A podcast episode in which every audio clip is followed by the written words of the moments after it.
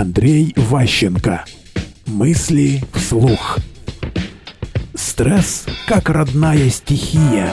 Когда управленец чувствует, что вокруг проблемы, даже если он кричит, что все вокруг уроды, на самом деле он кайфует.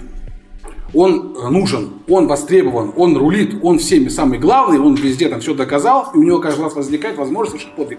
То есть человеку, чтобы доказать себе, что он ценный, правильный и хороший, очень важно совершать добрые дела. Добрые дела бывают даже тогда, когда кого-то материте. Когда вы кому-то вставляете в полный рост пистон, это часто доброе дело, потому что могло быть хуже. Да, вы там высказались, да, какие-то эмоции, но это эмоции такие вот как бы виртуальные, а в реальности хорошее дело сделали, там дом построили, не знаю, дорогу жизненную, что-то возвели, это все останется.